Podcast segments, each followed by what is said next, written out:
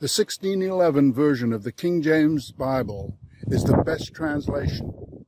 But does it have imperfections? Yes, it does. And here are two.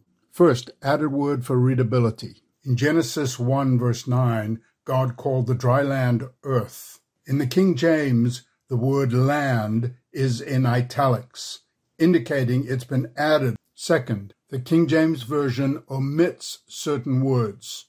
In Genesis 1, verse 30, it says, Everything that creepeth upon the earth, wherein is life. Checking Strong's, there's an asterisk H2416 in the original text, but missing in the KJV.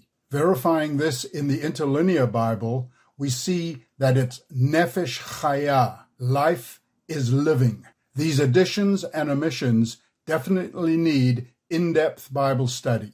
Subscribe for more.